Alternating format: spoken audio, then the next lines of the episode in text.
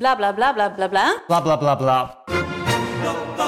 Idealen zijn prachtig, maar woorden verliezen betekenis als je niks doet. Dus laten we met z'n allen wat minder praten en meer doen. Bij Achmea zijn wij vast begonnen. Zo gaan wij voor minder verkeersslachtoffers, gezonde werknemers en duurzame woningen. Waar ga jij voor? Kijk op w w w punt werken bij achmea punt n l. In de muziektheatervoorstelling Het Achtste Leven voor Brilka, naar de wereldberoemde roman van Nino Haratischvili en in regie van Nina Spijkers, vertelt hoofdpersoon Nitsa op meeslepende wijze, met veel ironie en humor, de dramatische geschiedenis van acht levens uit haar Georgische familie tussen negentienhonderd en nu. Een hartverscheurend en tegelijk troostrijk drama verteld vanuit het perspectief van vrouwen uit verschillende generaties, waarbij het publiek meegenomen wordt op een emotionele, visuele en muzikale reis door de twintigste eeuw. Koop je tickets voor Het Achtste Leven via oostpool punt n l. Dag democratie-lovers, welkom bij Damn Honey!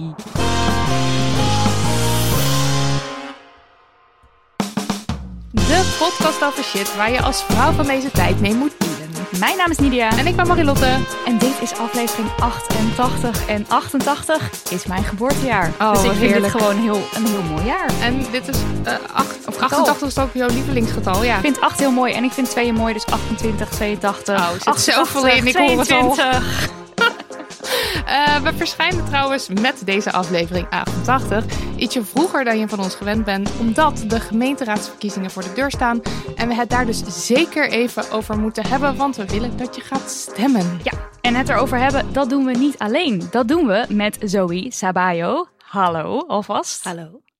Hoi. Hoi. Ze is ingetuned all the way vanuit haar idyllische Franse woonplaats, waar ze een paar maanden geleden naartoe geëmigreerd is. En uh, nou, Zoë dus, je kunt haar misschien kennen onder haar Insta-handle at zoetst. Uh, she loves politiek, she loves stemmen. En ze helpt iedereen graag een handje op weg om een stemplan te maken, zodat je goed geïnformeerd naar de stembus kan. Ze deelt haar wijsheid op Instagram en in haar nieuwsbrief Stemplan. Bonjour en uh, welkom, uh, bienvenue uh, en andere Franse woorden. Zoë. Uh. Merci bien, merci bien. Bonjour. Hallo. Hallo. Jouw liefde voor de politiek, um, dat is eigenlijk een soort, een soort fangirl ben je, hè? Het is niet jouw werk dat jij dit allemaal doet. Nee, het is echt een hobby. Ja. Ja. Het is ook niet eens per se de politiek. Zeg maar, ik vind, ja, het is echt het, het nou ja, wel de politiek. Ik vind dus het systeem eromheen heel leuk. Democratie ben ik dol op. Wie niet? Wie niet. Uh, maar zeg maar, politici zelf en zo, ja, dat boeit me niet zo heel veel. Nee. Maar het is gewoon echt dat, uh, ja, vooral lekker meedoen in de maatschappij vind ik heel leuk. Nou, het is wel weer zo, nu de gemeenteraadsverkiezingen eraan komen, dan heb ik jouw account ook wel echt wel weer zo even aangezwengeld. En dan dat ik even het, hoe noem je dat, dat uh, algoritme ook weer eventjes laat weten. Hallo, ik, ik wil moet weer even meer updates van Zoetst. Ja, ja, make voting sexy again. Ja. En nou, daarover zometeen uh, meer. Maar eerst Marilotte. Ja. Hoe ging jij de afgelopen tijd de feminist in? Ja, ik ging erin, de feminist. Ze ging er weer in. Ja, ik uh, kwam er gewoon weer achter dat ik toch wel ja, een hypocriete kut ben eigenlijk. Uh, ik was door... Once uh, again. Ja, dat is de hele tijd. Um, maar dit, ik weet niet, ik vind het gewoon ook zo onaardig van mezelf. Want ik, ik fietste door de stad, uh, door de Van Baarlestraat, bij de P C Hoofdstraat. En er kwam een kar vol met foundation aan, zeg maar van Dior. Een kar? Uh, Wat een zeg kar. Er waren drie meiden en die hadden een kar. Uh, letterlijk een kar. Gewoon een kar. Ik zie bij het woord kar, zie ik een soort carnavalswagen voor me. Nou, het was niet een kar, maar het was wel gewoon een, een karretje met allemaal foundation erin. En er zat ook een soort van... Buiten? Vloepertje. Ja, buiten. Ik Net zoals je bijvoorbeeld een espresso karretje hebt. Ik weet niet hoe een espresso karretje eruit ziet. Oh, nee, nee, nee. Oh, je bedoelt dat. Nee, ik bedoel niet, niet dat ze het gingen verkopen, maar ik denk dat het een soort reclame dingetje was of zo. Ik weet niet. Oké, okay, oké. Okay, ja. Neem maar gewoon van mij aan. Het was een karretje met heel veel foundation. Denk ik trouwens. Dat is ook maar weer trouwens wat ik invul. Maar okay, het zag ja. eruit als foundation. Onduidelijk verhaal, maar ga verder. Make-up van Dior. Ja. Dit waren meiden die werkten voor Dior. Een soort promoteam. Denk het. Ah. Ja, dat. Oké. Okay. En zij zaten natuurlijk ook helemaal uh, strak in make-up en uh, rok. rokken en ze hadden uh, hoge hakken aan en zo. En ze liepen dan zo, nou, giechelend en alles, staken ze die straat over. En dan heb ik meningen. En dat vind ik heel vervelend van mezelf. Wat voor meningen heb jij dan? Nou, dat ik dan meteen ze dan dus niet serieus neem. Of dan denk, uh, meiden, ga wat doen met je leven of zo. Dat, heel naar. Terwijl zij gewoon geld aan het verdienen waren dan dus. I know. En het is ook niet zo dat ik zelf vies ben van een lippenstiftje of zo. En ik zou zelfs wel eens... Ik zou ook wel meer willen weten over make-up. Of ik zou ook wel eens willen weten welke foundation bij mij past. Of zeg maar, dat doe ik allemaal niet. En dan toch heb ik zo'n raar... Zo'n rare wisselwerking met dan dus vrouwen die dat wel leuk vinden, wel interessant vinden, dat ik daar dus ook, ook een mening over heb. Alsof je dus dat minderwaardig zou zijn. Als, ja. je dat, als je daar wel je werk van maakt. Of als je wel gewoon openlijk laat zien, ik vind dit leuk. Ja. Vond ik vervelend. Ja, echt, niet, echt niet leuk. Vond het ook niet leuk eigenlijk om te zeggen. Maar en je hebt het wel eerlijk ja, gezegd. Ja. En jij? Uh, nou, wij krijgen soms een uh, interviewverzoek en dat kunnen we dan niet altijd zelf doen. Of we vinden gewoon dat wij niet de geschikte persoon zijn om dat interview te geven. En laatst was er weer zo'n verzoek. En um, ik weet dus niet meer helemaal precies wat de insteek was. Maar ik weet wel dat het iets met woorden en humor of in ieder geval een beetje in die hoek zat. En uh, feminisme.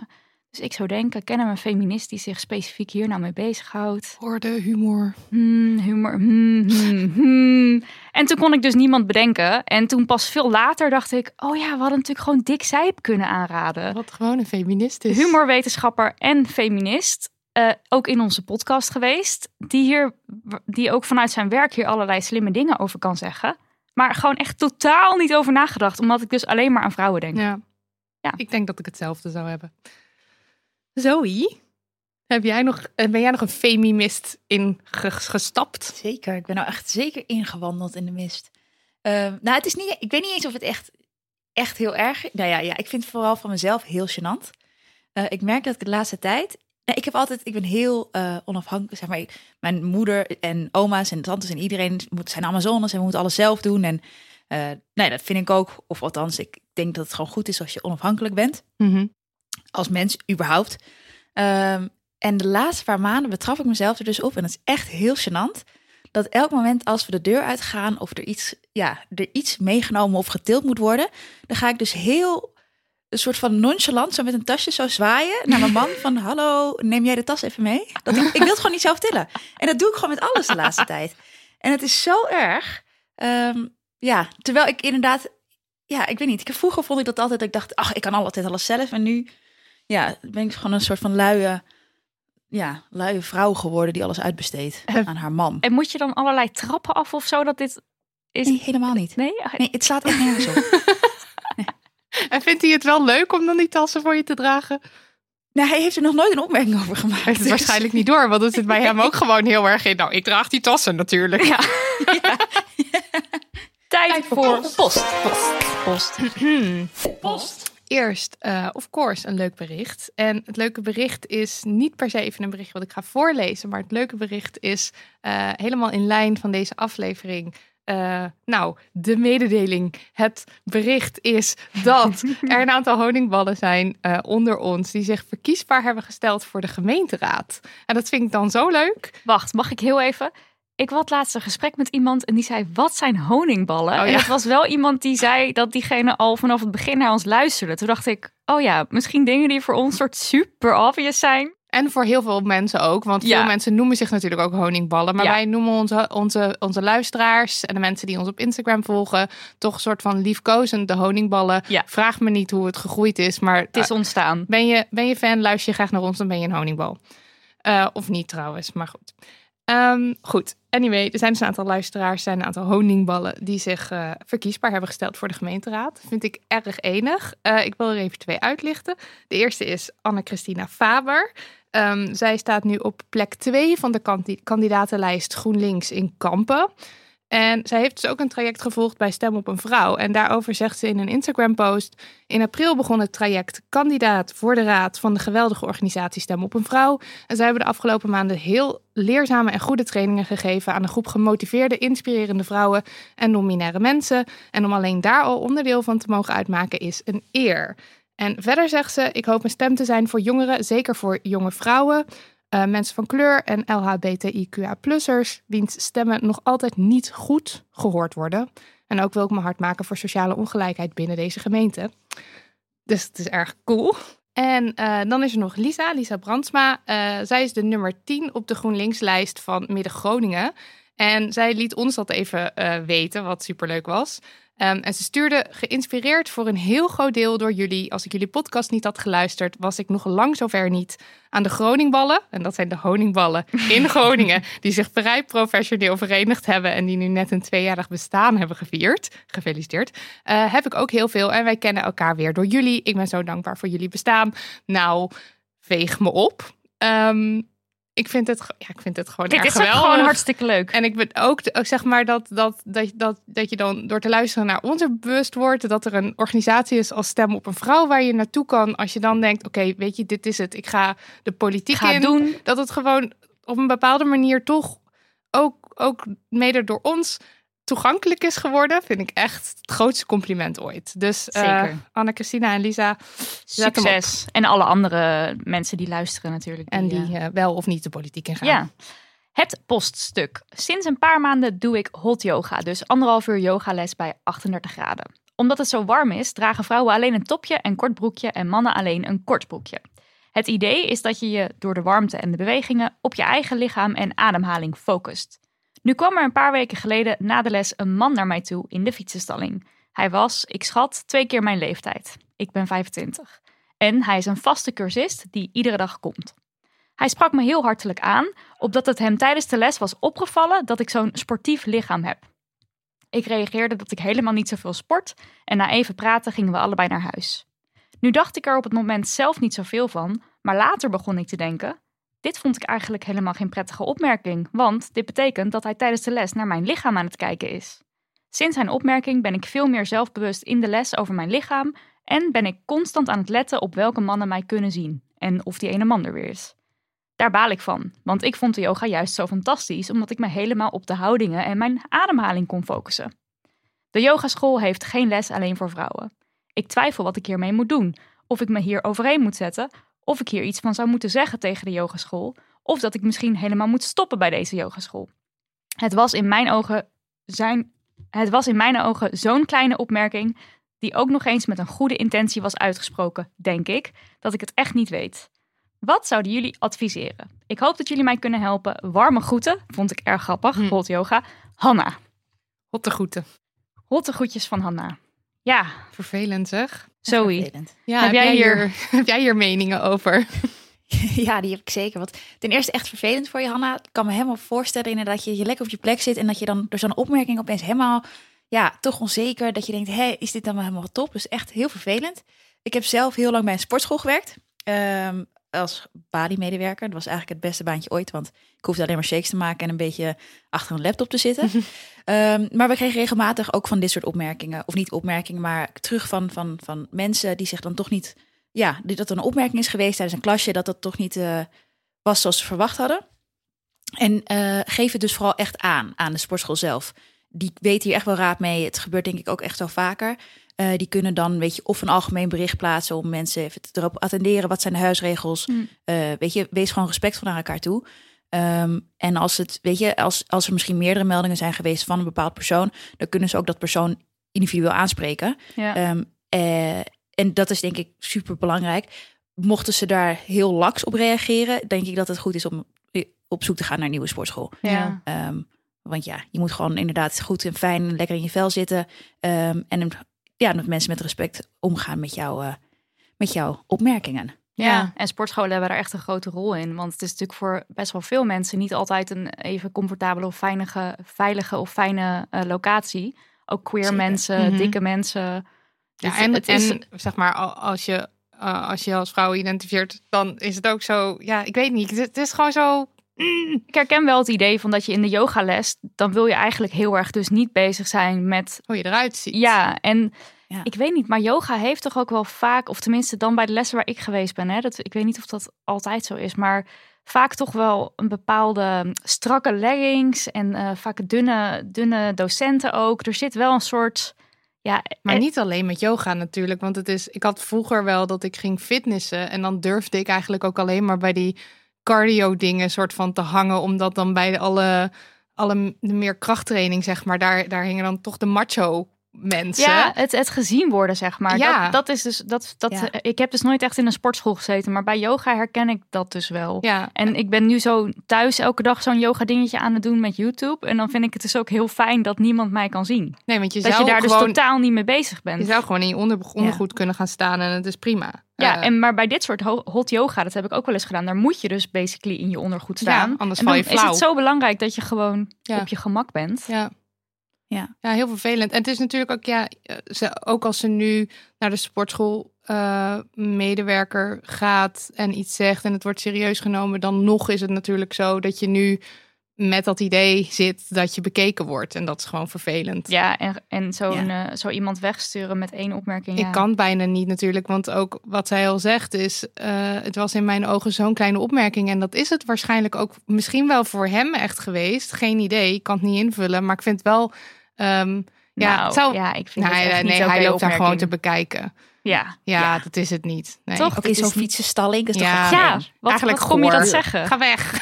Ja. Zo'n sportief lichaam. Ja, wat nee. wil je daar nou mee ja. zeggen? Is het dan een compliment? En Want dan... je, stel je wil dan iets zeggen over sportief of zo, dan zou je dan, dan zeg je toch eerder nog iets over uh, weet ik veel. Ja, wat, uh, kan je, wat ben je, le- wat ben je ontzettend bent, lenig. Ja, dat is ook niet oké. Okay. Ja, maar wel als een soort van... Ja. Ook, ik, ik, ik, wil al, ik droom van de tijd dat ik dat ook kan of zo, weet ja, je wel? Of wat, uh, ik, wat hou je dat goed vol ja. of zo, ja. whatever. Nee, het is allemaal ja, voor. Precies, hou je, je sterk. Laat je gewoon, ja. Nee, hou je ja, gewoon wat ben je weg. Sterk. Nou ja, dit is in ieder geval ja. niet the way to go. Nee, ja. nee, nee. Nou, um, Hanna, ik hoop dat je er wat mee kan.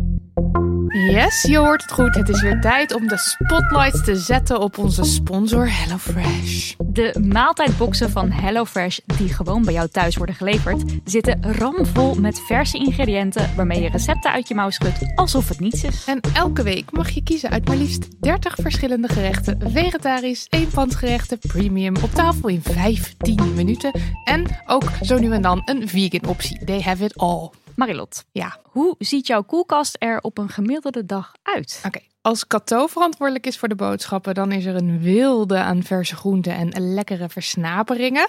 En als ik verantwoordelijk ben, dan is die leeg. Nou, de mijnes ook leeg. Het is een beetje zoals, um, dit beeld ken je denk ik wel, in die westerns, mm-hmm. dat je zo'n stoffige onkruidbal door de woestijn ziet rollen, mm-hmm. maar dan met aangebakken potjes uh, sambal en mosterd. Rollend door de koelkast. Ja. Ja.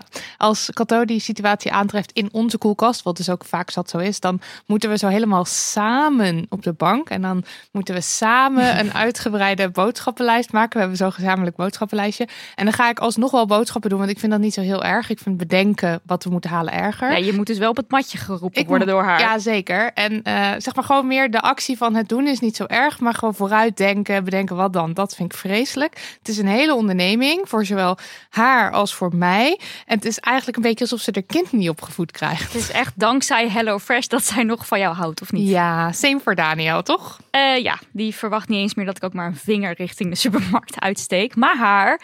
Dankzij HelloFresh um, verandert onze koelkast dus alsnog van droge steppen naar weelderige wereld vol smaakvolle keuzes. Zelfs in mijn leger dan lege koelkast past het allemaal nauwelijks. Al die, al die ingrediënten. Het is een overdaad. Ja. Nou, ben jij ook zo iemand die niet vooruit kan denken, nooit weekboodschappen doet en regelmatig een lege koelkast en of oogrollende partner aantreft? Met de code HelloDamnHoney vijfenzeventig en dat schrijf je aan elkaar, krijg je tot wel vijfenzeventig euro korting op de eerste vier HelloFresh boxen.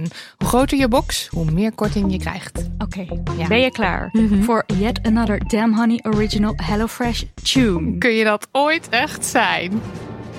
HelloFreshie.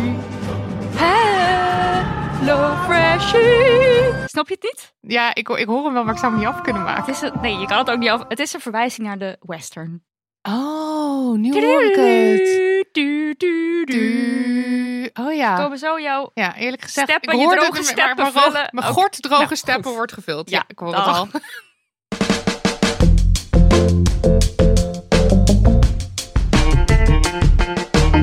We moeten het even hebben over de gemeenteraadsverkiezingen. Want een van de dingen die jij absoluut kunt doen om de wereld een tikkie beter te maken is... Stemmen. Wauw, dat zeiden we echt mooi in koor. Nou, grote kans dat je dat op zestien maart of rondom zestien maart... want je kan ook op veertien maart en op vijftien maart stemmen... dat je dat dan meer mag doen. uh, voor de gemeenteraadsverkiezingen. En daar gaan we het over hebben met Zoë, onze verkiezingsorakel. En laten we beginnen bij de basis, want waar precies stemmen we eigenlijk op bij de gemeenteraadsverkiezingen? Ja, goede vraag. Uh, de gemeenteraadsverkiezingen stem je eigenlijk echt op raadsleden. Uh, dus het zijn mensen die zich verkiesbaar hebben gesteld bij een partij. Um, en die willen graag uh, vertegenwoordigd zijn in de gemeenteraad. En een gemeenteraad is eigenlijk uh, de raad die het reilen en zeilen van de gemeente op dagelijkse basis Uh, ja, verzorgd. En als je dan bijvoorbeeld als je uh, landelijk een, uh, een vergelijking zou moeten zoeken, dan heb, is je Tweede Kamerlid, is je gemeenteraadlid? Ja, zo zou je hem wel kunnen trekken inderdaad. En dan is je burgemeester je premier? Ja, dus je hebt, uh, nou ja, je hebt eigenlijk in de gemeenteraad, de gemeenteraad bestaat uit verschillende soorten lagen. Dus je hebt de gemeenteraad, dat is dan eigenlijk de Tweede Kamer. Dan heb je de uh, wethouders in de gemeente, dat zijn uh, de ministers. En dan heb je de burgemeester en dat is dus inderdaad de mm-hmm. uh, premier. Het verschil is wel tussen een premier en een burgemeester is dat uh, de burgemeester is onafhankelijk. Dus die zit niet bij een partij, dus de premier zit wel bij een ja. partij. Uh, dus de burgemeester wordt onafhankelijk gekozen, uh, is niet... Uh, ja, dus bij een partij aangesloten en is voor zes jaar. Oh, dus en, uh, ja. en je bent het dus voor zes jaar en pas daarna word je als burgemeester weer her... Dus dat wat we nu gaan kiezen met de gemeenteraad heeft dus ook niks met de burgemeester te maken? Nee, wij, wij kiezen ook niet de burgemeester. Nee, oké. Okay. In Nederland. En wie kiest dan wel de burgemeester? Die wordt aangedragen, uh, dus op advies van de, van de gemeenteraad. Uh, wordt een advies opgesteld, maar uiteindelijk wordt de burgemeester benoemd door de kroon. Oh, de kroon. Oh, ja, de kroon. Ja. En uh, waarom, waarom uh, is het de moeite om zestien maart te stemmen? Omdat ik het, ik heb het idee dat mensen van, voor de Tweede Kamer en zo zien ze dan natuurlijk heel erg daar de noodzaak van in. Maar, en ik heb het een beetje hetzelfde. Waarom is de gemeenteraad zo belangrijk? Nou, ja, ik vind, het dus, ik vind de gemeenteraad echt heel leuk. Omdat het, uh, inderdaad, de Tweede Kamer wordt altijd een beetje veel kabaal gemaakt. Want dat, nou ja, dat is gewoon best wel bombastisch. Uh, dat gaat over een regering van een land, et cetera, et cetera. Maar de gemeenteraad is juist heel leuk en heel belangrijk, vind ik. Omdat het gaat over leefbaarheid. Het gaat er echt om, wat vind jij belangrijk in je gemeente? Um, hoe wil jij door je, door je, weet je, hoe wil je door de stad lopen? Um, op welke dag wil je dat je vuilnis opgehaald wordt? Het zijn echt super kleine dingen die alles te maken hebben met jouw dagelijkse bestaan. Hmm. Um, waarbij in Tweede Kamer het gewoon veel meer gaat over de grote lijnen. Weet je, waar willen we heen met ons land? Um, en daarom zijn de gemeenteraadsverkiezingen dus super belangrijk. Omdat het echt gaat over ja, hoe jij je beweegt eigenlijk. De dagelijkse dingen. Dus als jij moest, moest, moest kiezen en je mocht alleen maar stemmen voor ofwel gemeenteraad ofwel Tweede Kamer. Dat zou ik dus, nee. Dus ja. ik, mag, ik, ik mag niet eens stemmen voor de gemeenteraad. Nee, je mag nu niet stemmen, nee. nee. Oh, omdat, oh, dat is natuurlijk ook zo. Als je niet meer er woont, mag het ook niet meer. Nee. Niet over nagedacht. Maar, maar jij mag wel nog stemmen voor de Tweede Kamer en zo. Ja, wie mogen er dan allemaal stemmen voor de gemeenteraad? Nou, de gemeenteraad mag eigenlijk iedereen die, tot, die zich ja, tot en met eenendertig januari tweeduizend tweeëntwintig ingeschreven stond bij een gemeente. Ja. Dus als jij gewoon ingeschreven stond, uh, dan mag je stemmen. Um, voor de gemeenteraad moet je achttien jaar en ouder zijn. Maar er zijn ook in sommige gemeenten stadsdeelcommissieverkiezingen. Nee, dat zeg ik nu niet goed. Maar um, nee, je hebt in elke stad heb je ook stadsdeelcommissies. En die heet, in Amsterdam heet het een stadsdeelcommissie. Maar in Rotterdam heet het volgens mij uh, gebiedscommissies of iets dergelijks. Ja, of iets en daar mag je al vanaf je zestiende op stemmen. Oh, dan mag je ook als je jonger bent. Uh... Maar wat doen die ja, dan? In elke gemeente heet dat dan weer anders. Uh, maar dit zijn adviesorganen. Dus dat zijn eigenlijk... Ja, ik kan het dus in Amsterdams voorbeeld. Je hebt de stadsdeelcommissie West dan bijvoorbeeld. Die geeft dan adviezen aan de gemeenteraad over... Uh, hoe, hoe, ja, hoe ze dingen in West moeten gaan bouwen of oh. neerzetten, et cetera. Oh, en, en dit is dan omdat je in grote steden, omdat een stad zo groot is, dat ja. het fijn is om een soort belangenbehartigers te hebben. En dan in, in Rotterdam heeft dat, heet dat de wijkraad, heb ik net nog even opgezocht. En oh, dat zit dus echt een ja. beetje meer in een soort van de haarvaten van, van de stad, zeg maar. Dat je dus net nog niet iets meer direct contact hebt met de mensen die er wonen. Een soort buurtvertegenwoordigers inderdaad. Interesting. Goed om te weten dat je ja, dus soms da- vanaf je zestiende al kan. Dat wist ik ook niet. Maar dat is niet altijd zo. Ja, ik weet ook niet of dat in elke gemeenteraad of dit zo is. Dus check dat alsjeblieft even ja. voordat je allemaal zestien jaar gaat optrommelen.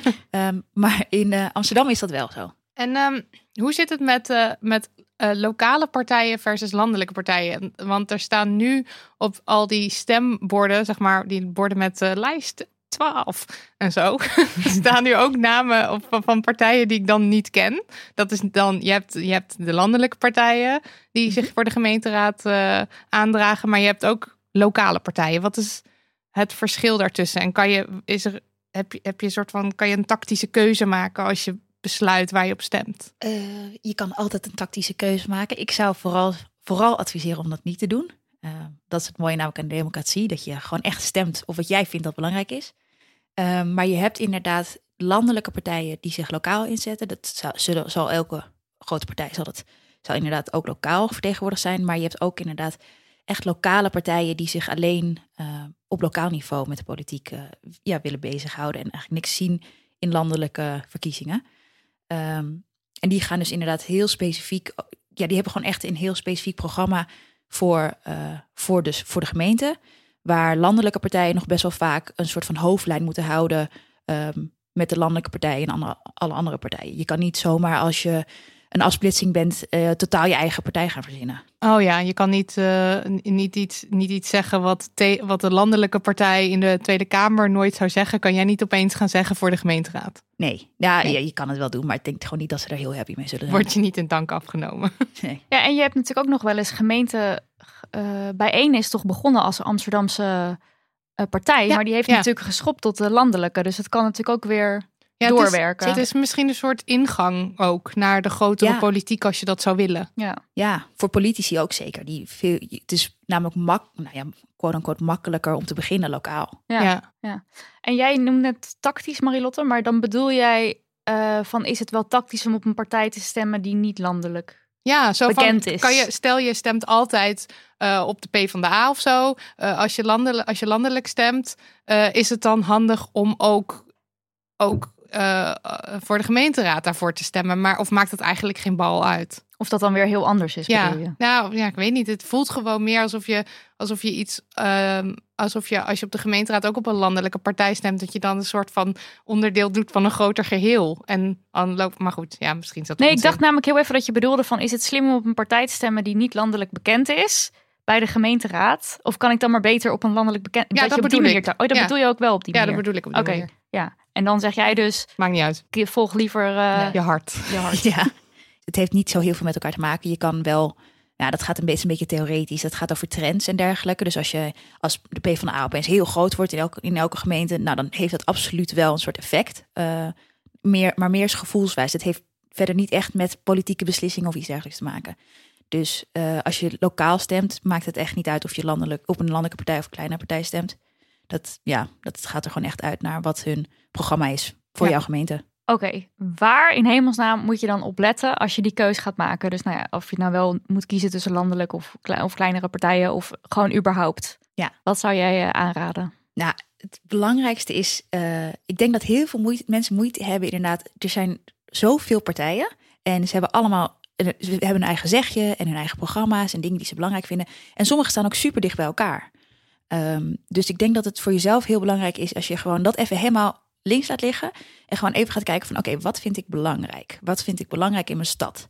En dat je dan misschien een top drie of een top vijf opstelt van... nou, ik vind het belangrijk dat er genoeg parken zijn. Of ik vind mm-hmm. het belangrijk dat de stoepen breed genoeg zijn... voor uh, rolstoeltoegankelijkheid. Dat je die gewoon heel even op een rijtje voor jezelf zet... zodat je niet afgeleid wordt door mooie politieke praatjes. Mm-hmm. Um, dus dat je daarmee begint... En dat je dan misschien een volgende stap gaat zetten. En dat kan zijn een uh, stemwijzer invullen. Of misschien weet je al welke partij je wil naar wil kijken. En dat je dan een beetje hun programma's gaat doorkijken. Um, maar ik zou echt beginnen met wat is voor jou belangrijk. En als je dan zo'n stemwijzer gaat doen. Dan um, wat ik er vaak lastig aan vind. Is dat ik bij sommige vragen het idee heb van ja, uh, A of B. I don't know. Ik weet eigenlijk niet wat de betere optie is. Dus bijvoorbeeld... Uh, In Amsterdam, dan heb je van, nou, moet uh, parkeergeld wel of niet omhoog? Dan denk ik in eerste instantie, ja, want minder auto's. Maar dan denk ik, nou ja, ik vind eigenlijk ook dat mensen die minder te besteden hebben... ook moeten kunnen parkeren.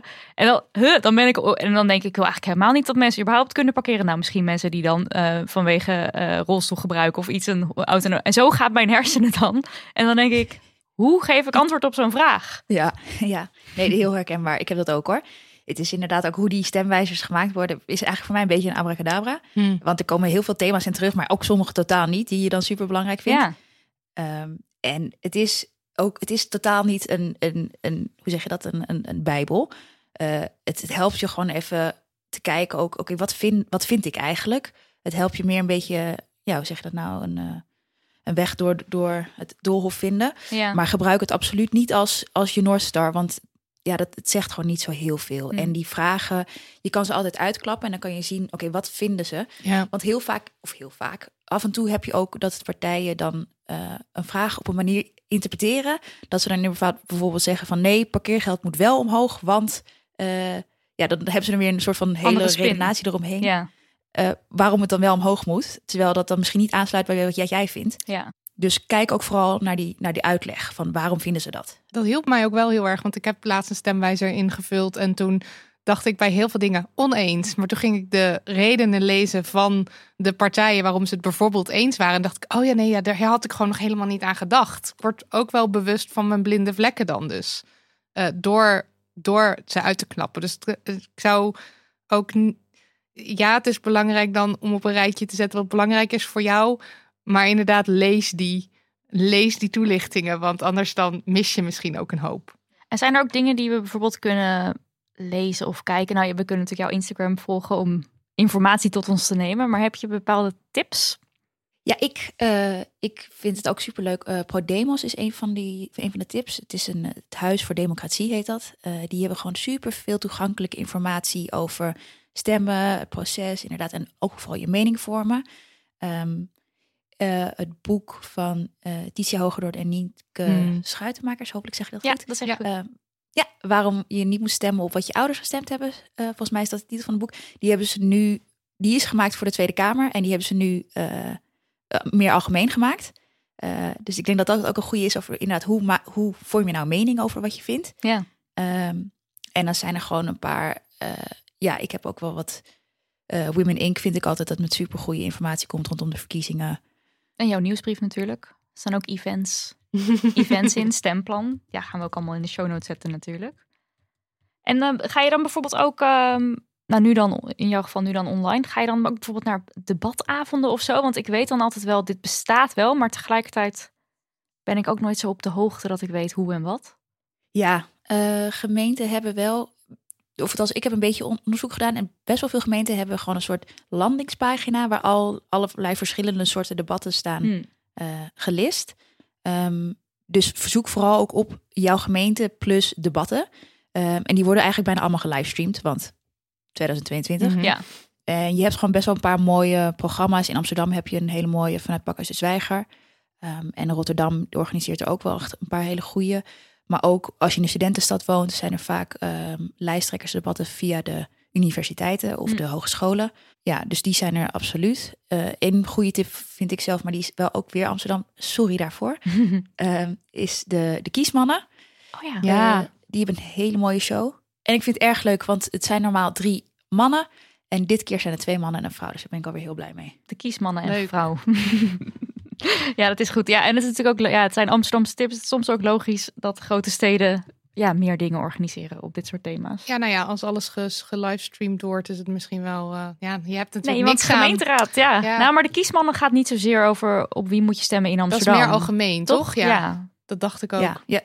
ja ik heb hun programma nog niet gezien. Um, maar ik denk ook dat, het, of althans voorgaande jaar gaat het heel erg over, uh, ging het heel erg inderdaad over, nou ja, hoe bepaal je welke thema's je belangrijk vindt. Ja. Ja. Maar ik denk dus als je, als je nu denkt, oké, okay, de gemeenteraadsverkiezingen komen eraan en het duizelt me, is denk ik gewoon de eerste Google search uh, verkiezingen en jouw gemeente.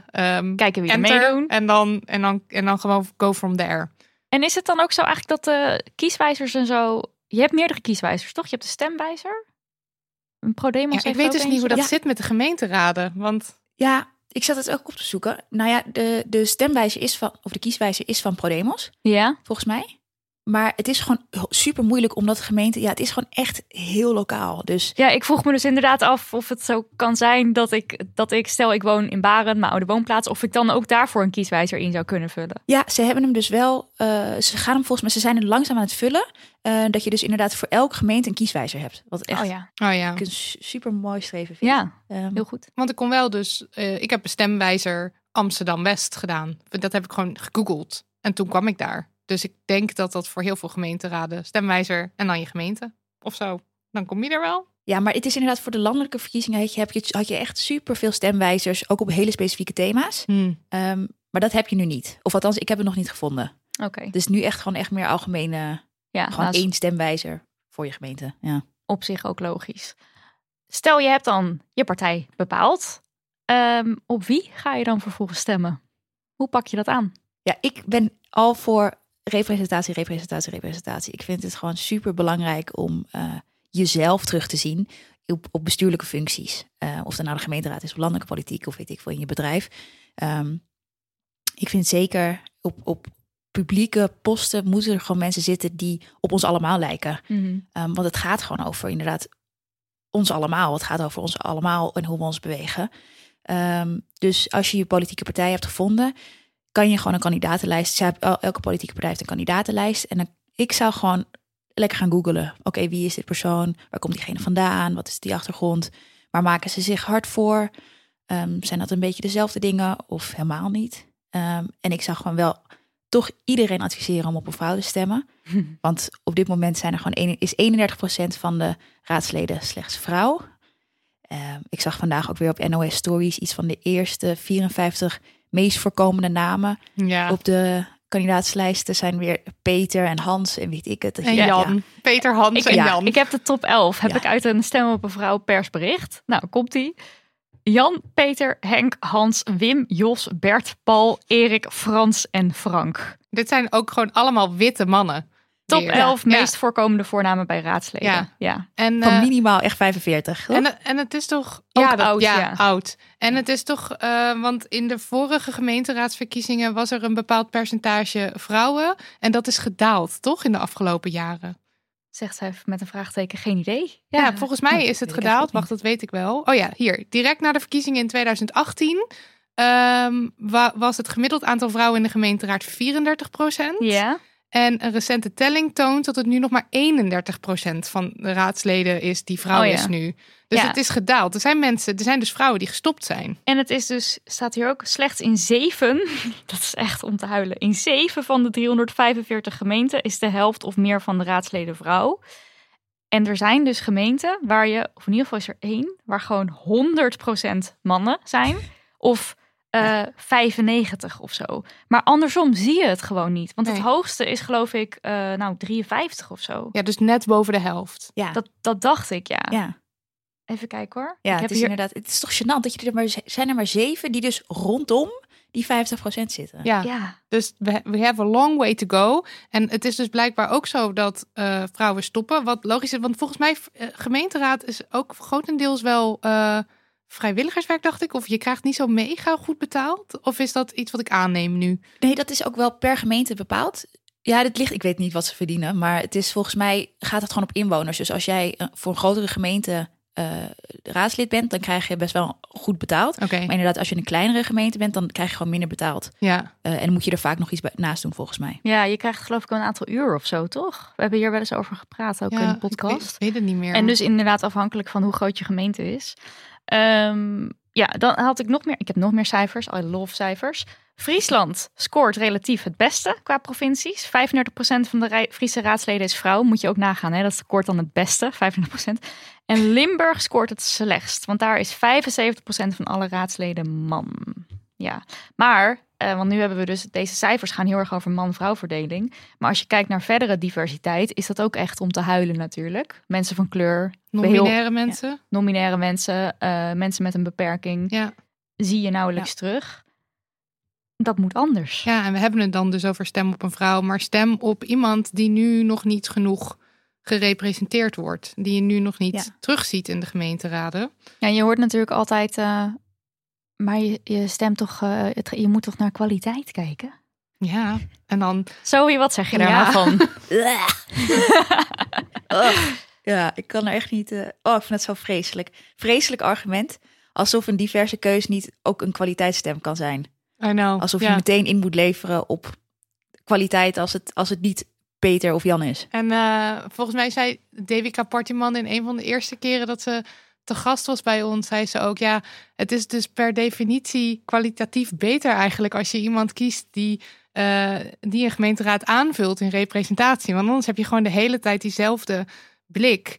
En je wil graag een andere blik. Je wil de blik van iemand van kleur. Je wil de blik van een non-binair persoon, van een vrouw, van iemand met een beperking. Omdat die denkt aan dingen waar nou ja, uh, witte mannen van een bepaalde leeftijd niet aan denken. Nee, en het is dus ook ja. zo dat als de politiek geen goede weerspiegeling is van de bevolking, dat dus groepen mensen, als ze niet gehoord en gezien worden, die groepen mensen, dat dan de politiek uh, het vertrouwen daarin ook afneemt.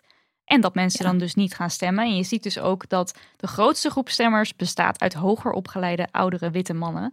En nou ja, dat is ook precies de groep die natuurlijk uh, sinds de democratie bestaat dominant aanwezig is in de politiek. Ja, het is allemaal stemmen op een vrouw. En dan zie je dus allemaal witte mannen. En als, zelf, als je zelf een witte man bent, dan denk je, oh ja, politiek. Ja, maar ik moest ook weer, dit hele, dit hele kwaliteitsargument... Uh, ik moest ook weer heel erg denken aan Joris Luyendijk en zijn zeven uh, vinkjes, vinkjes boek... Want hij, ja. uh, nou, hij heeft dus net een boek geschreven waarin hij eigenlijk gewoon het idee van intersectionaliteit, wat dus long time ago in de jaren tachtig door Kimberlé Crenshaw al geïntroduceerd is, dat, dat uit hij in dat boek. En hij komt eigenlijk pas op dat idee, omdat hij dus um, zelf ja, niet helemaal lekker in de groep viel binnen een Londens bedrijf als uh, uh, Nederlander. En dat laat dus eigenlijk heel goed zien, ook dat specifieke voorbeeld van ja, je mist gewoon echt uh, de empathie of, of, of uh, het denkvermogen om dus buiten je eigen um, bekende wereldbeeld dingen te zien, problemen te zien. Pas op het moment dat hij dus daar op die uh, bedrijfsvloer staat en niet meegenomen wordt in alle grapjes en dingen, dan pas denkt hij, wow, uitsluiting is gewoon, dat bestaat gewoon. En uitsluiting is echt naar. Ja, en dan schrijft hij dus een boek over zeven vinkjes. Nou, dan gaat hij dus al volledig voorbij aan het idee dat er, je kan het niet zeggen, het zijn er zeven, want het zijn er veel meer. En um, wat meteen opviel, wat ook wel veel van onze volgers naar ons stuurde, bijvoorbeeld uh, uh, be- een beperking, al dan niet een beperking hebben, neemt hij al niet mee in zijn nee. boek hierover. Nee. Nou, als je dan dus al die, um, nou, hoe heet ze ook alweer allemaal, Jan, Hans uh, en Peter en zo daar op die gemeenteraad hebt zitten. Ik zie dan voor me, dat zijn waarschijnlijk ook een soort Joris-achtige types. Ja, die zijn waarschijnlijk allemaal uh, zeven vinkjes of in ieder geval een hoog aantal vinkjes. En ze, ze, ze zullen ongetwijfeld ook Jannen zijn die wel het, het empathisch vermogen hebben en wel kunnen strijden voor uh, rechten waar zij zelf misschien niet zozeer direct mee te maken hebben. Maar het is zo belangrijk dat mensen continu maar zien van of aanwijzen van, hé, hey, ik heb hiermee te maken en daar moeten we iets aan doen. En dat dat dus ook serieus genomen wordt. Ja. Het moet dus niet zo zijn van, oh, stel je niet aan. Oh, je, de uitsluiting, zo erg is het allemaal niet. Dus dat, het moet wel serieus genomen worden. En als mensen dan niet zien waar andere mensen tegenaan lopen of dat niet serieus nemen, dan wordt het niet aangepakt. Ja. Dus liever ja. gewoon die mensen met die ervaringen graag in de gemeenteraad, ja. zodat dat gezegd ja. wordt. En stel, we stemmen dan op een vrouw. Kan jij nog één keer uitleggen wat dan ook alweer een tactische, een tactische move is? Ja, zeker. Ik zou sowieso ook, als mijn verhaal toch niet uh, nog kant nog wel slaat, toch nog even naar stemmen op mevrouw zelf gaan. Maar het gaat er eigenlijk om, um, uh, om de, nou ja, je hebt peilingen. Dat zijn eigenlijk onderzoeken die uh, ja, onderzoeksbureaus initiëren over, nou, wat gaan mensen stemmen? Wel, hoe staat het dan een beetje voor? En ik denk dat dat eigenlijk wederom alleen in de grote steden gedaan wordt. Mm-hmm. Um, Om te kijken van, oké, okay, hoeveel zetels of hoeveel raadsleden gaat een bepaalde partij waarschijnlijk halen met de verkiezingen.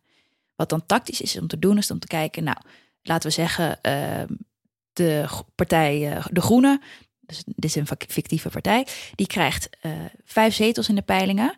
Um, maar uh, jij wil een tactische stem uitbrengen en zorgen dat er een vrouwelijke raadslid aan toegevoegd wordt. Dan kijk je naar de volgende vrouw onder die vijf zetels. Ja. Dus je kijkt ja. naar de vrouw die niet in die top vijf staat, maar juist de eerste daaronder.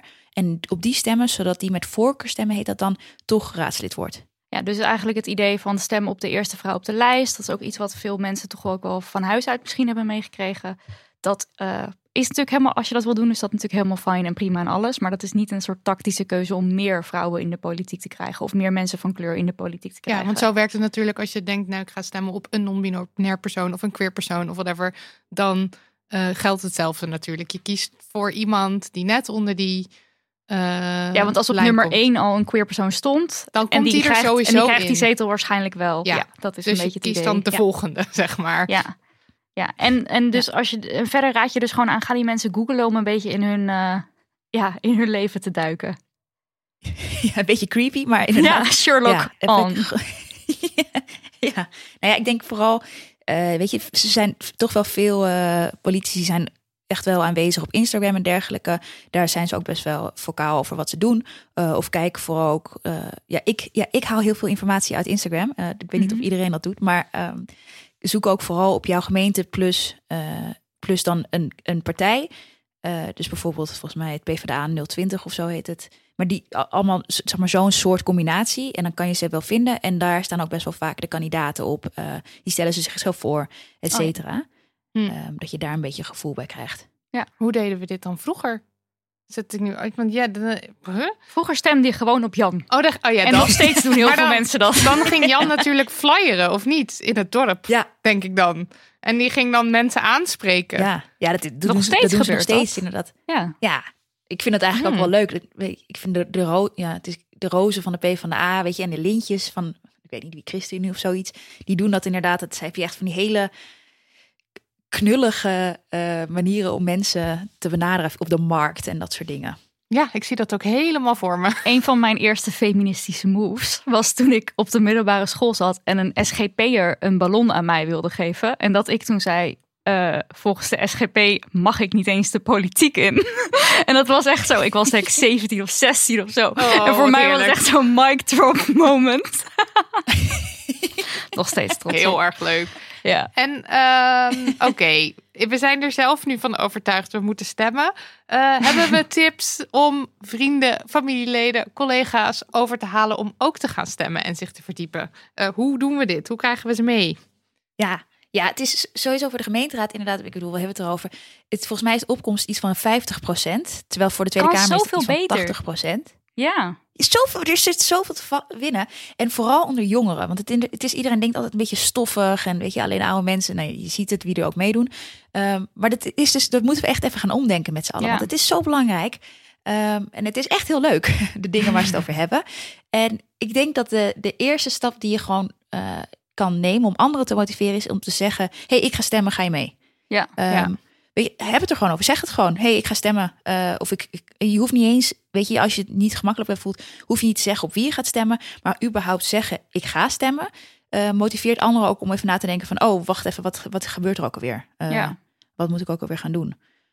Um, ja, dus ja. Praat er vooral over. Ja, en ja. Gewoon zeggen, kom, we gaan even koffie drinken en dan lopen we daarna langs het stemlokaal. Ja, ja. Dat is een heel goed idee. Ik heb mm-hmm. dus met een vriend van mij dat wij uh, het stemontbijt traditiegetrouw organiseren. Nou, nu vanwege COVID even is het uh, in het water gevallen vorige keer. Maar toen zijn we trouwens koffie gaan halen met z'n allen. Ja, dat was echt leuk. Ja. To-go, safe, safe uh, manier. En, en toen echt met een groepje van, uh, denk tien of twaalf of zo, gingen we toch wel, uh, hadden we een mooie stem. Dat is ook leuk, een stemlocatie uitzoeken.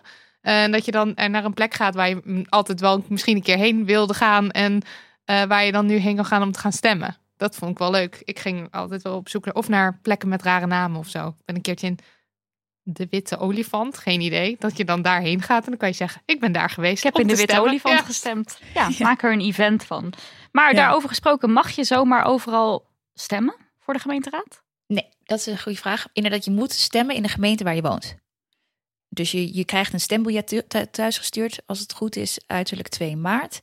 Um, en met dat stembiljet kan je in jouw gemeente stemmen. Je kan dus niet inderdaad naar een andere gemeente gaan om voor jouw gemeente te stemmen. Maar voor Amsterdam kan ik bijvoorbeeld wel in Oost stemmen, ook al woon ik in West. Ja, nou, denk ik. Ja. Nou, volgens wel voor de algemene. Ja, dit ja. is volgens mij ook oh. weer ingewikkeld. Maar als je dus zo'n wijkraad van Rotterdam, dan ja. moet je wel in jouw wij- wijk gaan stemmen voor de wijkraad. Okay, maar je mag wel je algemene gemeenteraad uitbrengen overal. Ik snap zo goed dat het mensen ja. duizelt. Ja, dat is ook zo. Maar ja. natuurlijk voor de, voor de ja. Tweede Kamer mag je wel anywhere stemmen volgens mij. Want dan, dan zijn al die formulieren ja. natuurlijk ook gewoon hetzelfde. Ja, en, uh, en je mag dan anywhere stemmen, want het gaat ook gewoon over dat landelijke ding. Dus dan kan je gewoon... Kan je toch ook erg... Nou oké, okay, ik zeg nou. nu dingen, laat maar. Want ik maak het ook gewoon ingewikkelder. In ieder geval, blijf lekker op je eigen plekje als je gaat stemmen. En ga daarna pas weer je gemeente verlaten. Ja, en het is dus goed om te weten dat je dus op best wel veel plekken... Ik had meer even in verdiept op uh, waar is mijn stemlokaal punt n l. Op best wel veel plekken in Nederland kan je dus op maandag veertien en dinsdag vijftien maart ook al stemmen. Dus ja. die zijn expres drie dagen geopend. Ook om de uh, spreiding een beetje ruimer te nemen. Dus ik zou zeggen, ja. als jij op een van die andere dagen kan, ga alsjeblieft. Um, maakt het ook een veiligere omgeving voor kwetsbare mensen die geen corona willen oplopen. En nu echt wel met een groot probleem zitten dat tijdens het stemmen. Ja. Nou eigenlijk al die regels opgeheven zijn. Wat ik ook gewoon echt niet begrijp, hoe moeilijk is het om mensen gewoon een mondkapje op te laten doen tijdens het stemmen. Het wordt geloof ik wel aangeraden, maar... Ja, maar ja, je kan... Doe alsjeblieft een mondkapje. Ja. Iedereen die luistert, doe gewoon een mondkapje op als Denk je gaat stemmen. Denk gewoon even aan je medemens ja. en doe je mondkapje op. Uh, ik ging opzoeken of alle stembureaus rolstoel toegankelijk zijn. Dat zijn ze wel, behalve mobiele stembureaus. Maar ik weet dus niet hoe het zit met de hokjes zelf. Uh, als je met een rolstoel... Uh, want ik, jij, Nydia, jij zei iets over een tafel die dan te hoog zou kunnen ja. zijn of zo. Ja, ze hebben altijd... Je hebt eigenlijk, volgens mij is dat wettelijk verplicht, dat je...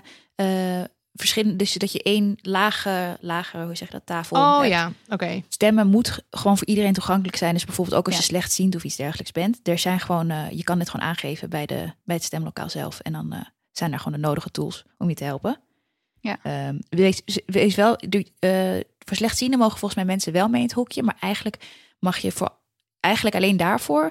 Want je moet echt zelf alleen dat stemhokje in. Um, ja, oké. Okay. Stel, je kan niet. Je kan niet op veertien maart, je kan niet op vijftien maart, je kan niet op zestien maart. Het gebeurt. Het kan verkeren. Wat dan? Ja, dat, uh, nou, dan is er gelukkig, hebben ze daar een oplossing voor. Uh, dan kan je dus iemand machtigen, heet dat. Uh, en je kan dat op twee manieren doen.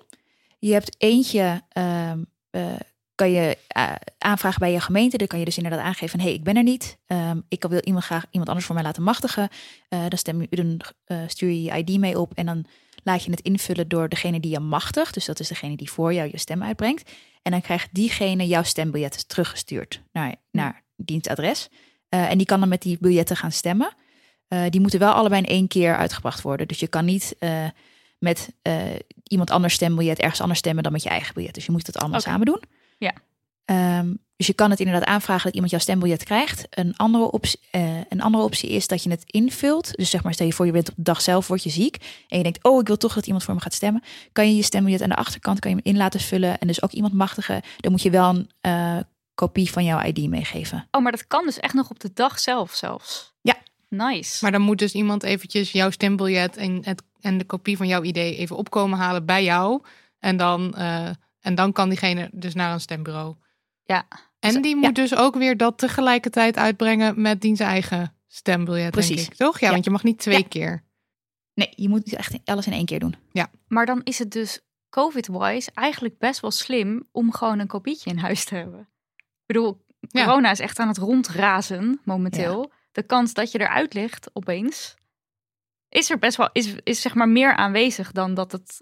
Ja, je bedoelt gewoon voor iedereen als algemeen ja, zeg maar vijf jaar aanrader. geleden, ja. als je ziek ja. was, dan dacht je misschien, nou, ik sleep me er nog wel heen. Maar met corona ga je natuurlijk niet naar het stemlokaal. Nee, dat is waar. Dus het is best wel slim om daar even op voorbereid te zijn. Want het is echt zonde als je stem verloren gaat om zo'n reden. Ja, dan kan je dus gewoon nog ja. iemand machtigen, ook op de dag zelf. Stel, je zit in isolatie of zo. Ik krijg wel echt, ik ben normaal altijd heel erg van stemmen op de, de dag. Dus dat is dan de woensdag. Maar nu denk ik... Gewoon, als het kan, meteen die stem in dat hokje. Want ja, dan is hij er maar. Dan je ook safe. Een beetje het lot, zeg maar. ja. ja. Oké. Okay, um... Ja, wat moet je nog meer meenemen? Je, je moet gewoon je I D meenemen, verder niks, toch? En je stembiljet. En je stembiljet. En je stembiljet. Ja, het is ook als je, als je, geen, als je I D verlopen is, geen paniek. Je, kan, uh, je I D mag tot vijf jaar geldig zijn. Of zeg maar oud zijn. Dus oh, ja. als hij, verloopt, hij mag vijf jaar, jaar geldig zijn. Ja. Ja. Echt oud, hè? Ja. Maar het is wel, als hij kapot of iets dergelijks is, dan mag het niet. Maar je kan dan, moet je even, ja, dat, dat heeft iets meer geregel nodig.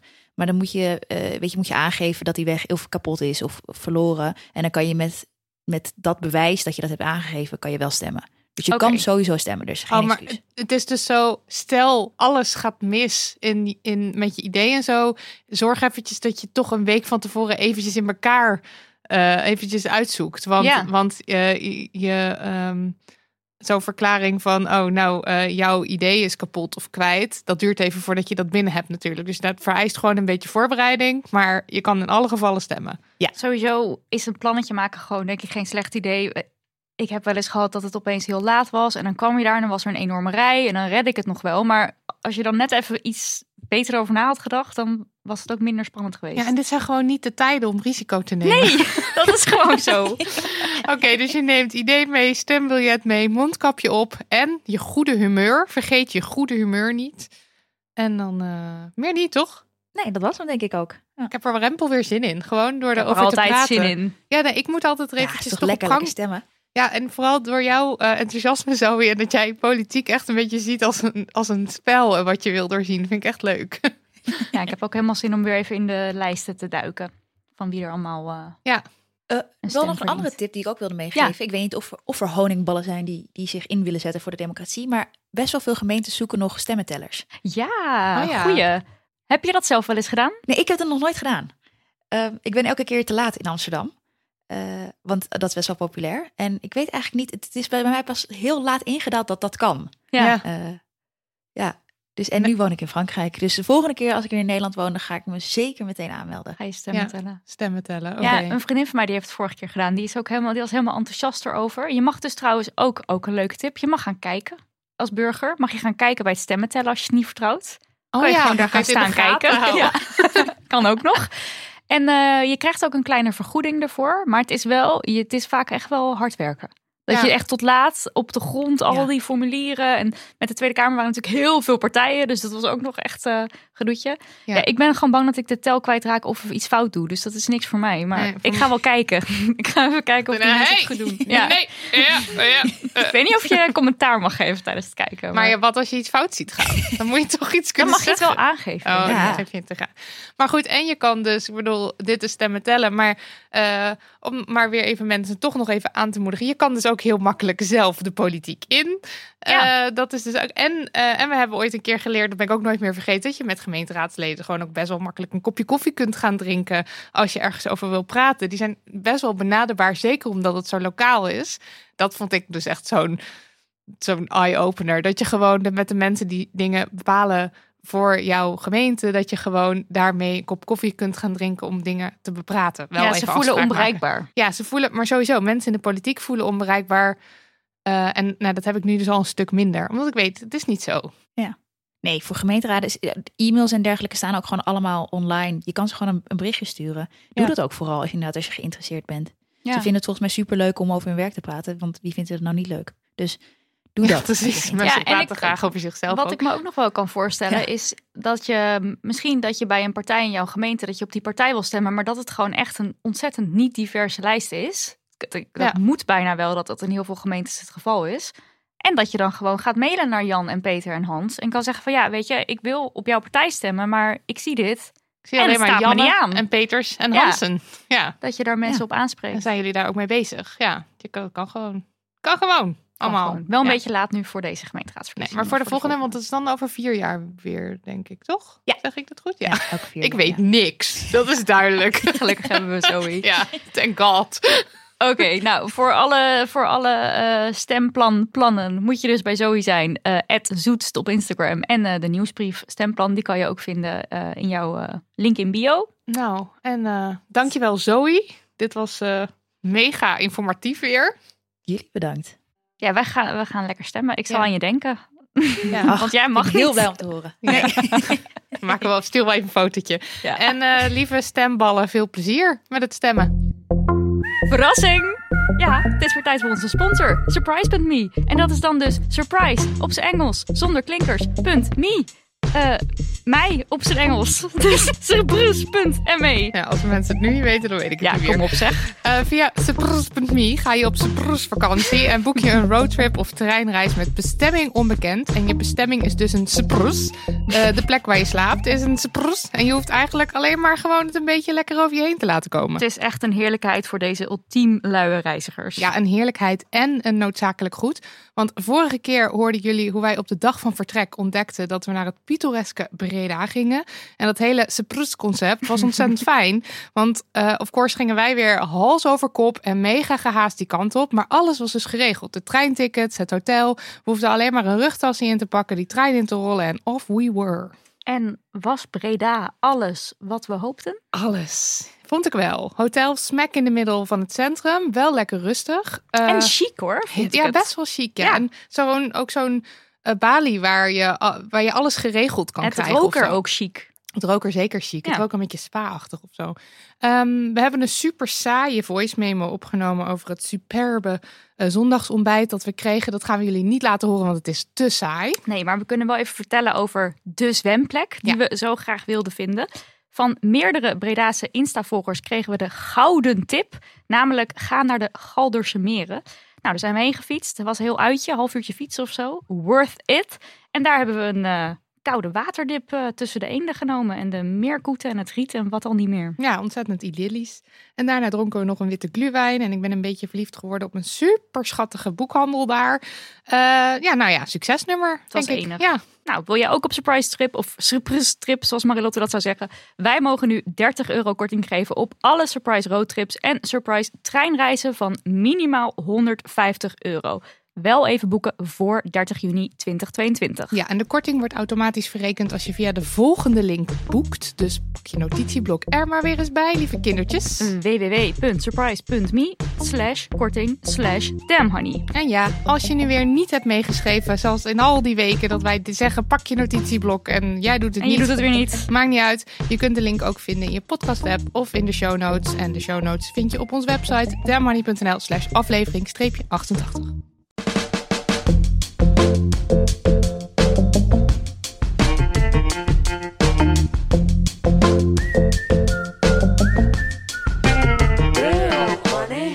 Tijd voor onze afsluiter, de Damn Honey Yes en No. En Zoë is hier even niet meer bij, omdat we uh, ervoor gekozen hebben dit deel van de aflevering op een later moment op te nemen, omdat we zo actueel mogelijk willen blijven. Nydia, wat is je No?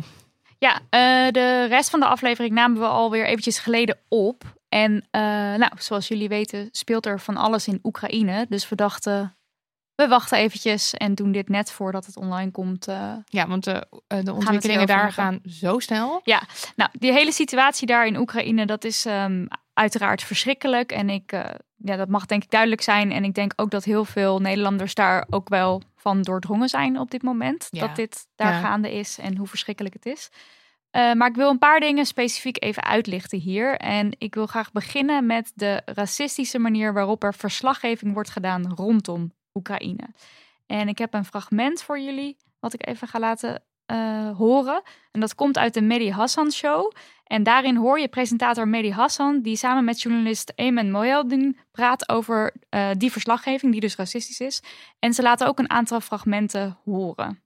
Uh, Eamon, before I go, some of the media coverage of the conflict in Ukraine has been kinda off. We have reporters and pundits making some rather awful remarks about the nature of this conflict and these refugees versus, say, conflicts and refugees in the Middle East. Have a listen. But this isn't a place, with all due respect, um, you know, like Iraq or Afghanistan that has seen conflict raging for decades. You know, this is a relatively civilized, uh, relatively European. I have to choose those words carefully, too. I'm sorry. It's really emotional for me because I see European people with blue eyes and blonde hair being killed. Children being killed every day with Putin's missiles. And his helicopters and his rockets. Now the unthinkable has happened to them. And this is not a developing third world nation. This is Europe. Eamon, first off, Europe has been home to some of the worst wars and worst war crimes in human history. I mean, the Holocaust. So why this surprise that bad things are happening in Europe? And second, when they say, oh, civilized cities, and in another clip, well-dressed people, and this is not the third world, they really mean white people, don't they? The reason they seem to want us to care more about Ukraine, and we should care about Ukraine, but not because they're white Europeans. That shouldn't be the reason we care about Ukraine. Nou, dit, um, ja, ik vond dat uh, deze journalisten het hier al duidelijk uitleggen wat hier misgaat.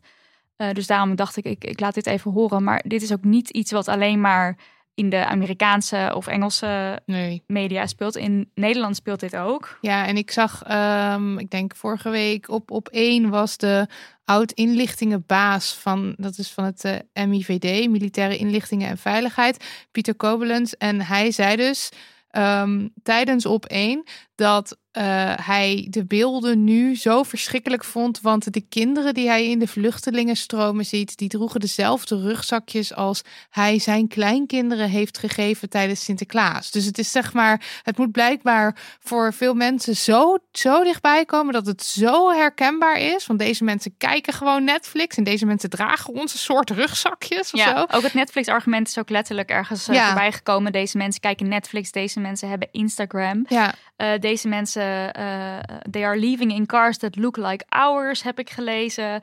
Eigenlijk overal wordt um, hiermee gezegd dat uh, de, bijvoorbeeld de situaties in Palestina, Afghanistan, Syrië, Irak...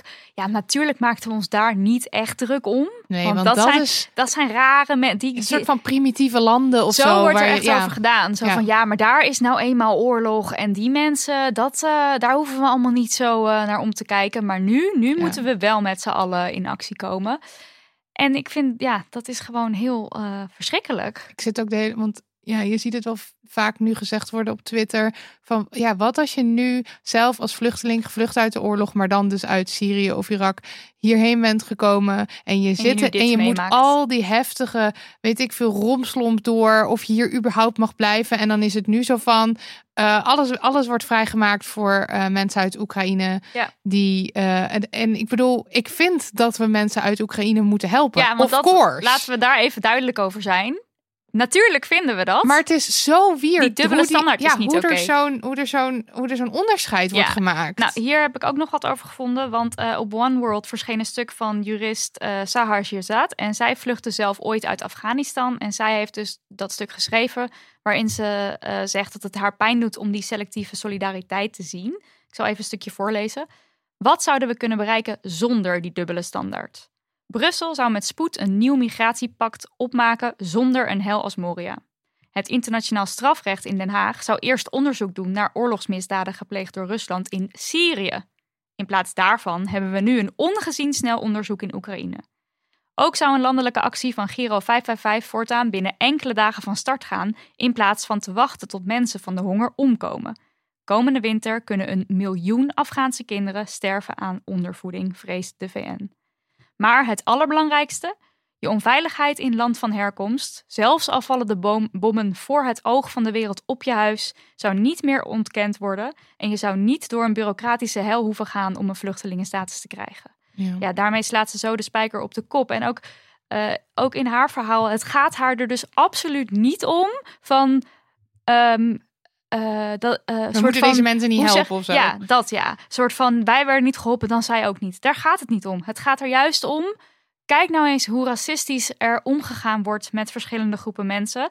Uh, hoe er gediscrimineerd wordt en hoe opeens echt alles uit de kast wordt getrokken om deze mensen wel te helpen. En dat zou dus altijd moeten gebeuren. Ja. Ongeacht een rugzakje van een kind of de auto waarin mensen rijden. Ja. En ook, ook dat hele idee van...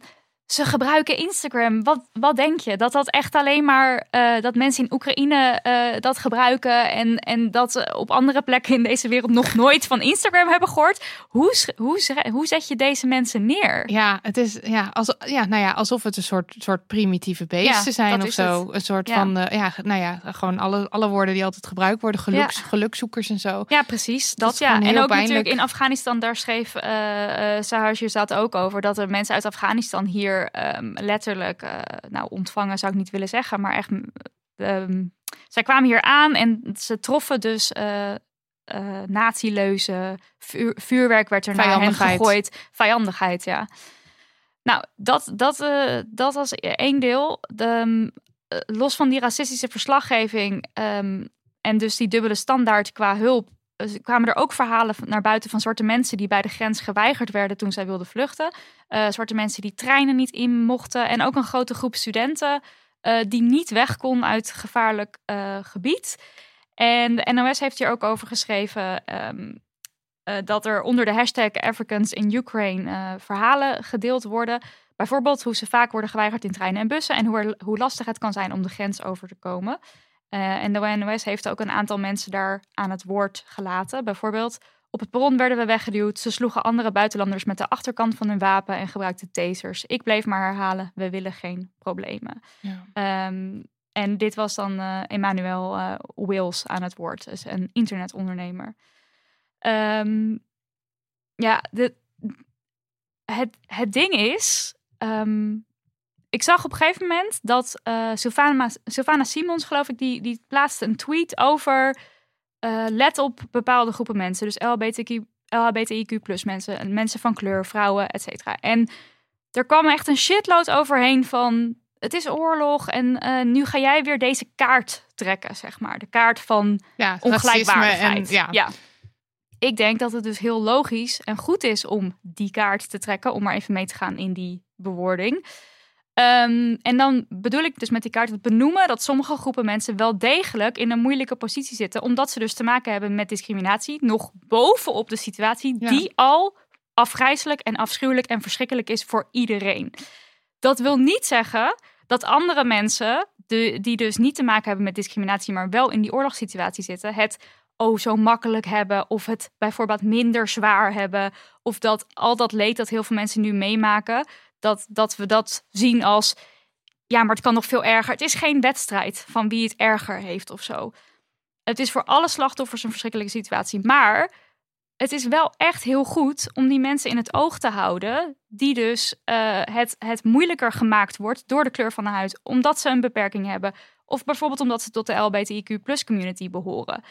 Het is verschrikkelijk, maar als er sprake is van schaarste, als je schaarste hebt in eten, in veilige onderkomens, uh, noem maar op. Denk je dan dat mensen opeens vergeten te discrimineren? Nee. Dat natuurlijk dat, niet. Dat is, dat is, het zit zo in ons, zeg maar in, in ons vastgeklauwd, dat, dat, dat, dat racisme, validisme, gewoon alles. Ja. Het zit zo in, dat vergeet je niet. Misschien komt het juist wel extra nou, naar boven. Ja, dat, dat denk ik. Als je dus het moeilijk hebt, want dan is het toch een soort van ieder voor zichzelf. En ja. als je dan mag kiezen wie de eerste plek op de trein krijgt en wie, de, wie er als eerst hulp krijgt en wie er als eerst eten krijgt en jij hebt allerlei vooroordelen en discriminerende gedachten over bepaalde mensen, wat denk je dan? Dat ja. die mensen een helpende hand wordt uitgereikt? Nee. nee. Nee. En natuurlijk, natuurlijk, natuurlijk zijn er heel veel mensen in Oekraïne, bij de grenzen, die dit niet doen. Die, niet, uh, die wel de helpende hand uitsteken. Um, maar natu- dat betekent niet dat je het niet mag benoemen en niet nee. mag aankaarten. En het is juist belangrijk dat dat, dat het benoemd wordt. Ja, we moeten deze mensen niet uit het oog verliezen. En we moeten er voor hen zijn en voor hen ja. opkomen.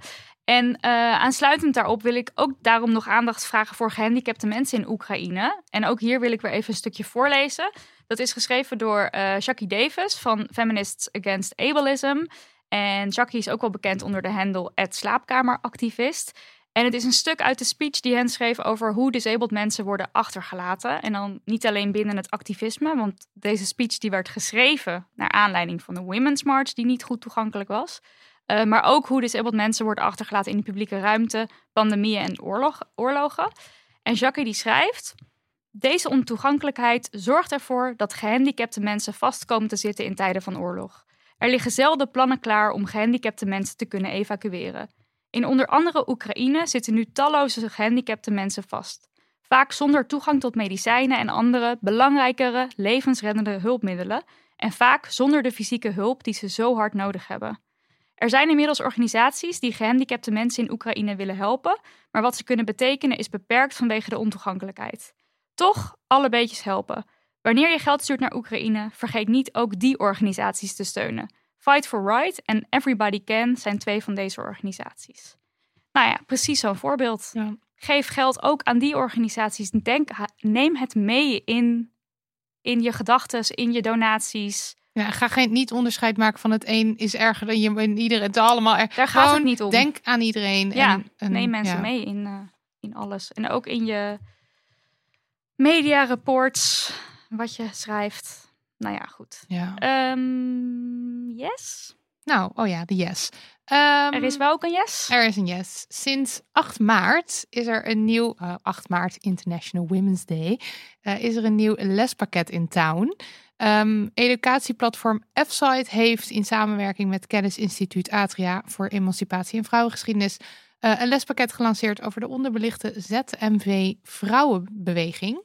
En uh, nou, Fsite, Fsite kennen we nog wel. Fsite kennen we, want Fsite zijn we sowieso erg fan van. Het is opgericht door Agnes Kremers en onze huishistoricus Mark Bergsma. En uh, het is een, uh, een begonnen als een website waar ze uh, vrouwen uit de geschiedenis belichten, omdat in de geschiedenisboeken voornamelijk mannen worden besproken. Uh, maar ze hebben in de afgelopen jaren in twintig twintig en twintig eenentwintig ook lespakketten gelanceerd. Uh, de ene ging over Aletta Jacobs, de ander over Dolle Mina. En uh, dit jaar is er dus weer een lespakket en gaat het over de Z M V Vrouwenbeweging. En het kan zijn dat je nu denkt, huh? De Z M V Vrouwenbeweging? Nou ja, dat is dus niet zo heel erg raar, want het is best wel een... een onderbelichte Het is wel raar, maar het is niet raar dat je... Dat het is niet we... raar dat jij het niet kent, maar het is wel raar dat, dat, het, zo het, onder, als... dat het zo onderbelicht is ja, gebleven. Als maatschappij, zeg ja, maar. Precies. Dus dat we wel bij de Dolle Mina's, dat daar zo'n soort half belletje gaat rinkelen bij veel mensen. Ja, en dat je bij Z M V vrouwen denkt, waar, heb je, het waar heb je het over? Ja, ja, precies. En het is, want het is, het is kwalijk omdat het dus zo'n belangrijke groep zwarte feministen en feministen van kleur was. En ze spelen een ontzettend belangrijke rol in de geschiedenis van de emancipatie.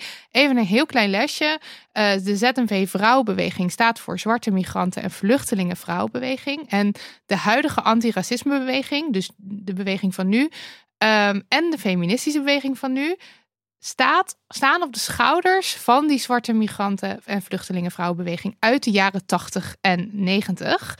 En uh, die beweging ontstond uit on- onvrede met het feminisme. Want hoewel de feministische strijd in principe voor alle vrouwen werd gevoerd, of dat werd gezegd, voelden zwarte vrouwen en vrouwen van kleur zich helemaal niet gehoord en zich er niet bij betrokken. En ze zagen zichzelf niet terug. En zij zeiden juist, deze strijd wordt helemaal niet gevoerd met ons erbij. Want ja, waar zijn wij? Waar ja. worden wij meegenomen? Wij, ja. hebben, wij hebben te maken met een best wel specifiek soort seksistisch racisme waar we helemaal niet... Waar je we herkennen over terug hoort of ziet. Precies, ja. Dit gaat over witte vrouwen. Um, dus toen gingen ze zichzelf organiseren. En de Z M V-vrouwenbeweging zette initiatieven op voor de emancipatie van vrouwen uit voormalige Nederlandse koloniën, vrouwelijke arbeidsmigranten en vluchtelingenvrouwen. En dan moet je dus denken aan, uh, ze maakten kranten, radio, ze hadden een bibliotheek. Nou, ze gingen zichzelf dus helemaal organiseren. Op de manier ook waarop we bijvoorbeeld dat ook kennen van de Dolle Mina's en het Vrouwenhuis en zo, waar we dus wel eens ook afleveringen over hebben gemaakt. Het is gewoon eigenlijk precies hetzelfde. Zij ja. dachten ook gewoon, we gaan het zelf wel doen. Ja, en ook weer onderling mensen vinden met dezelfde verhalen en elkaar serieus nemen. Precies, en, ja. ja, echt precies dat. En, um, maar ook niet onbelangrijk, zij ontwikkelden en introduceerden dus ook belangrijke ideeën en begrippen en termen en theorie over intersectionaliteit. En er was dus ook best wel veel uitwisseling met Amerika. Uh, met belangrijke Amerikaanse grote denkers zoals Audre Lorde en uh, Angela Davis. Dus het liep best wel synchroon. En het was nou, kijk, het was gewoon een hele interessante en revolutionaire beweging. Maar ik sprak Mark net eventjes van Fsite en hij zei, ja, het is gewoon heel, um, heel ja, zuur eigenlijk, omdat... Uh, hun theorieën en wat zij zeiden, dat, dat, dat sloeg gewoon niet aan op dat moment. Het, wil, het wilde gewoon, niemand wilde daaraan. Um, dus het is op die manier dus ook onderbelicht, een soort van ondergeschoven kindje. Het is gewoon helemaal niet, we kennen het niet, want mensen wilden het toen niet. Het is nu nee. pas op dit moment in de geschiedenis waarop men zegt, hey, deze waarin er erkenning, ja. erkenning komt en nog steeds ook heel erg heel, nee, het is nu pas is. gaande een ja, beetje. Ja, um, ja dus Uh, wat dus, het is dus iets waar denk ik dus ook niet of weinig lesgegeven wordt op de middelbare school. Daarom hebben, uh, is dit lespakket er nu. Het is uh, op acht maart is het, um, is het gelanceerd, maar het is dus gewoon ook vrij toegankelijk voor iedereen. Je kan naar uh, Fsite punt nu, f-site punt nu, ja, en dan site, site met S I T E. En uh, we zetten het sowieso in de show notes. En daar kan je gewoon, nou ja, ook de eerdere lespakketten kan je zien, maar ook deze lespakketten over de Z M V-beweging. En het is gewoon, het is zo interessant. Um, de, de ga, als je het nog niet kent, gaat er gewoon echt een wereld van grote denkers voor je open, waarvan je denkt, nou, dit moet, dit moet, dit moet meegenomen in, ja. in die feministische strijd, uh, in, de an, in de antiracistische strijd. Um, Dus ja, gewoon een Damn Honey yes en ga dat checken. Dus zeg maar, wij zelf kunnen het checken, maar als leraar kan je het ook gewoon open gebruiken. Als leraar kan je het open gebruiken, als uh, weet ik veel leerling die een spreekbeurt wil houden over. Oh, dat is ook interessant. Kan je ook ja. doen. Dus je, je kan er gewoon heen als je denkt, oké, okay, hier moet ik meer over weten of hier wil ik mijn leerlingen meer over leren. Dit was aflevering achtentachtig. Oh, prachtig hè. Dankjewel Zoë voor je komst. Yes. All the way from France. En uh, bedankt voor al je, al je wijze woorden ook uh, op de Insta en in de nieuwsbrief. Uh, stemplan gaat heen en uh, stem. En stem, ja. Uh, bedankt voor de edit, Daniel van der Poppen. Bedankt voor de jingles, Lucas de Gier. En bedankt voor de website, Lisbeth Smit. Kom naar het theater. Tegen de tijd dat dit online komt, zitten onze eerste voorstellingen er alweer op. Ja, erg eng. Want nu we het opnemen zijn we er dus niet, nog niet geweest. Maar als het online komt, buik.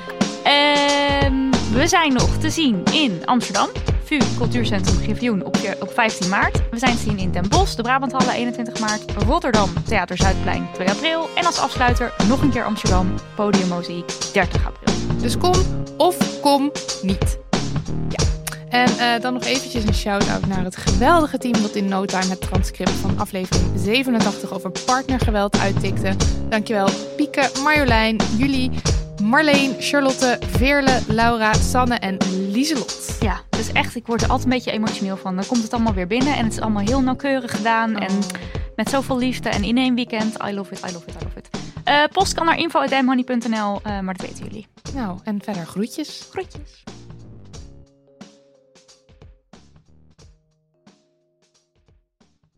Nog even over die grootse en epische muziektheatervoorstelling.